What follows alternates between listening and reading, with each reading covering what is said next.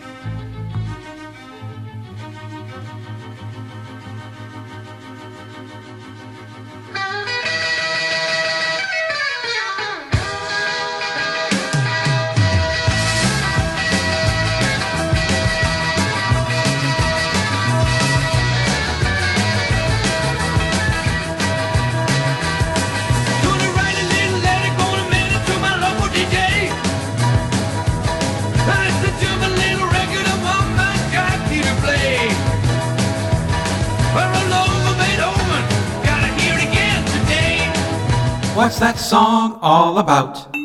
Rollover Beethoven was composed and originally performed by Chuck Berry in 1956. It reached number 2 on the R&B charts and number 29 on the pop charts.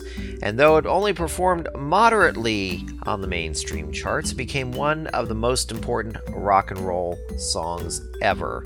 Besides Electric Light Orchestra, one of the most popular versions of the song was by the Beatles in 1963. The Electric Light Orchestra version borrows a bit from Beethoven's Fifth Symphony, as well as improvising heavily on the original Chuck Berry version. Once the music tracks were done, it was time to sing the song. But Jeff Lynne didn't know the words. Nobody in the room knew the words. Nobody in the building knew the words. And Jeff's brand new time transporter was on the blink, so he couldn't travel 30 years into the future to go look up the words on the internet. So, as Jeff Lynne explained in the year 2000, I sing all the wrong lyrics, but there's a story behind that. I realized that I didn't know what the words were, so we called up Bev's record shop, Heavy Head Records in Birmingham, and his assistant was there, and he read me the words over the phone. He was getting it off the record, playing a bit at a time and telling them to me. It took about an hour to get the words, and they were wrong anyway. Chuck Berry originally wrote this song not to celebrate rock and roll so much as rhythm and blues and his desire to be able to practice on the piano when his sister preferred to practice her classical music. The rolling over refers to classical composers most likely rolling over in their grave if they were to hear the new versions of pop music. It's the blues riff and B. Watch me for the changes and try and keep up, okay? I'm Eric Paul Johnson, And I'm Eric Winsenson. and I like this song. Again, uh, I liked it when I first heard it. The album version was on the cassette of Ole ELO. And uh, then I really liked it. And then the classic rock radio format came in, and they played this song a lot. And I got so tired of hearing it. And apparently that tiredness stuck for so long that when I converted all my CDs to MP3s in 2005, I apparently did not convert Rollover Beethoven because I didn't have it. I had to yoink it from YouTube. So this is probably the first time I've heard it since I don't know in 15 years or so, and uh, I, like it again. It's obviously it's a fun song. It's meant to be a fun song. It's got uh, rock and roll violin, and Richard Tandy's pianoing is very Jerry Lee Lewisy. I agree. That's probably one other uh, element they threw in there was uh, Jerry Lee Lewis because Jerry Lee Lewis did a cover of it back in the 60s as well. Yeah, I've always liked it. Originally, I liked the edited version a lot better because it seemed like it was repetitive originally when I heard the when I first heard the long version because when I first heard it, I heard it on a 45. So, I heard the US 45 edit and kind of got used to that. And I'm more used to the full version now. And yeah, I, I really like it as well. It's one of my favorite cover songs, but you're right about classic rock radio. They played this thing to death, which is surprising because it was never even a top 40 hit. It was close, in America anyway. Got to number 42, Right. Yeah, I heard the album version first, and I knew that for years. I think it was three years after hearing the album version before I heard the single version, and it is such a horrible hatchet job. I have never, ever, in the 49 years that I've been alive, heard a worse single edit. With a good single edit, you don't hear the cuts. Even if you know the album version, when you hear the single version, you don't notice that something's been lopped off. The rhythm of the song just keeps going without being interrupted, without noticing that there's been something lopped out of there. It just it's seamless and it goes from start to finish without anything jarring. This one is awful. This one is jarring in so many places. It's like whoever was doing single edits for the record company at the time, he was 10 minutes from going home and the boss dumped this on him. Here, take this 8 minute song, cut it down to 4 or 3 minutes and then you can go home. So the guy just goes cut, cut, cut, tape, tape, tape, tape. Okay, I'm all done. It's time to go out and get liquored up. It cuts out in the middle of some notes, cuts back in in the middle of other notes, and the the flow of the song is just interrupted over and over and over again. And it's I I just can't listen to it. Just every time I hear a, a bad edit on that single version, I just always wince and just ugh, ah no. That's not right. Yeah. Well, we approached it from different from different ends, it seems. Yeah. But no, I appreciate the longer version a lot more, especially uh, all the synthesizer riffs in there and everything at this particular point. I've heard worse single edits. uh, Yes's Roundabout.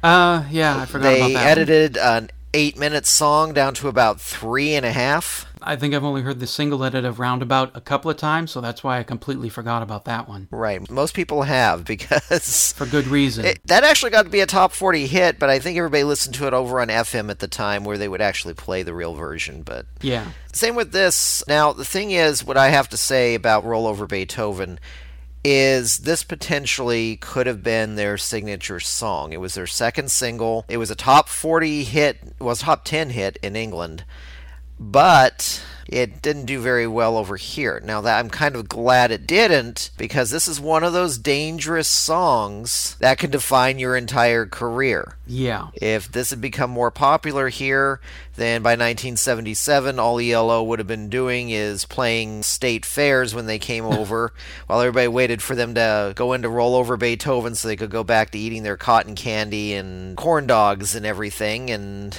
go puke on the ride. Yeah, and go at the Guernsey exhibits and see the prize winning cows and all that. There's a take one version, which, if I read right, was going to be the released version, which I, I would not Oh, God, no. like that at all because they goof on the opening. I mean, they, they do goofy stuff over it.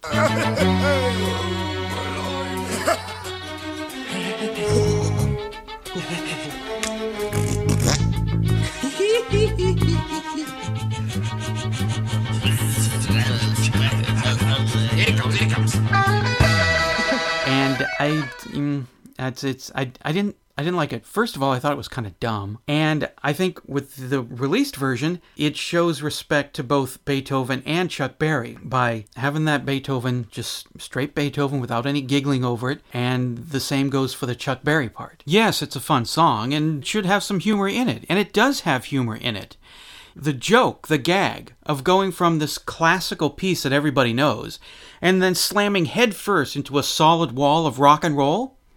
There's your joke right there. You don't need to be ha ha ha haing over Beethoven with fart noises. I completely agree with you. I just listened to that take one version and I'm sitting there going, okay, um, eh, time to grow up, guys. Yeah. time to grow. You, you, you're, you're, I mean, do you know how much studio time costs? I yeah, I know.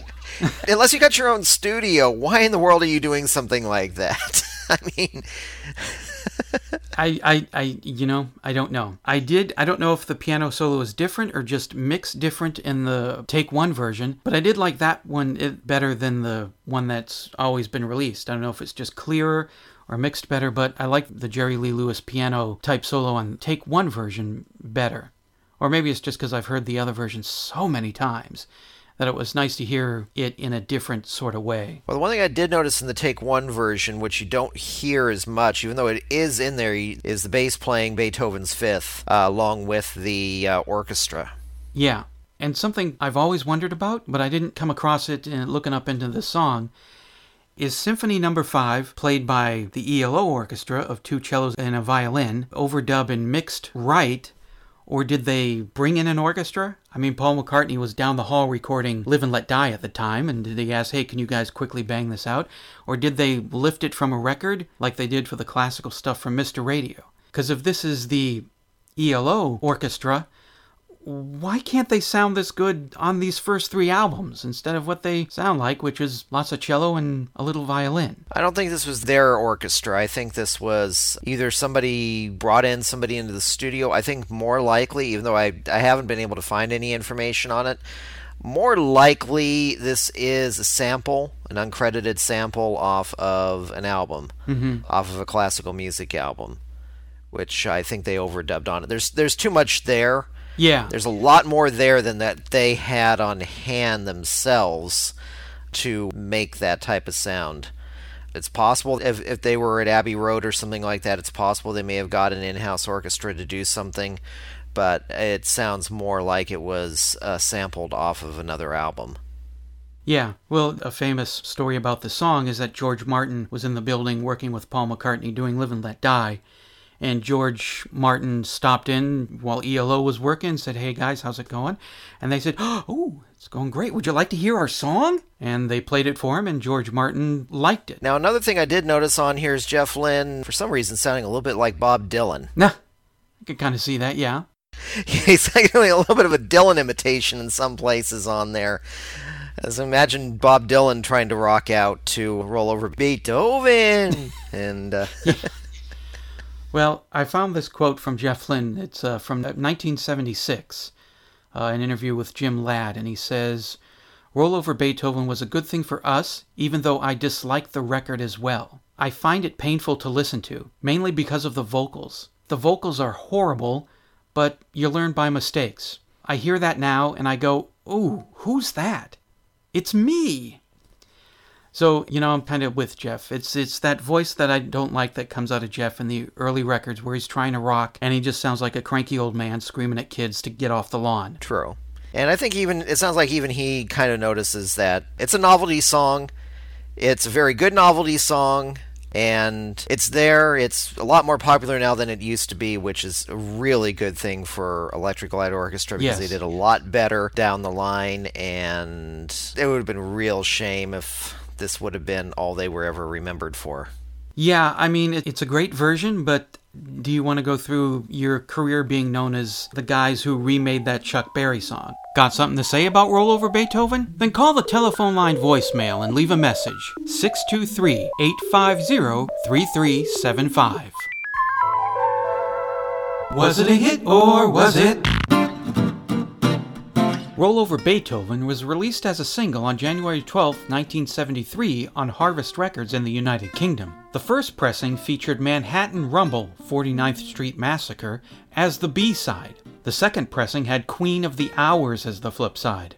In America, the song was released on United Artists on January 27, 1973, backed with Queen of the Hours. The 8 minute 9 second song was hacked down to 4 minutes 32 seconds for the single, 3 minutes 42 seconds for the United States promo single. It was the second 45 released by ELO. The disc hit the British charts on January 27th and reached number 6. It hit number 53 in Australia, 22 in Germany, and 19 in the Netherlands. On April 28, 1973, it hit the American charts and came so teasingly close to being the band's first top 40 hit in the United States, reaching number 42 on July 28th. Like it? Hate it? What does Madeline think? I loved it! Woo! Wow, she liked it!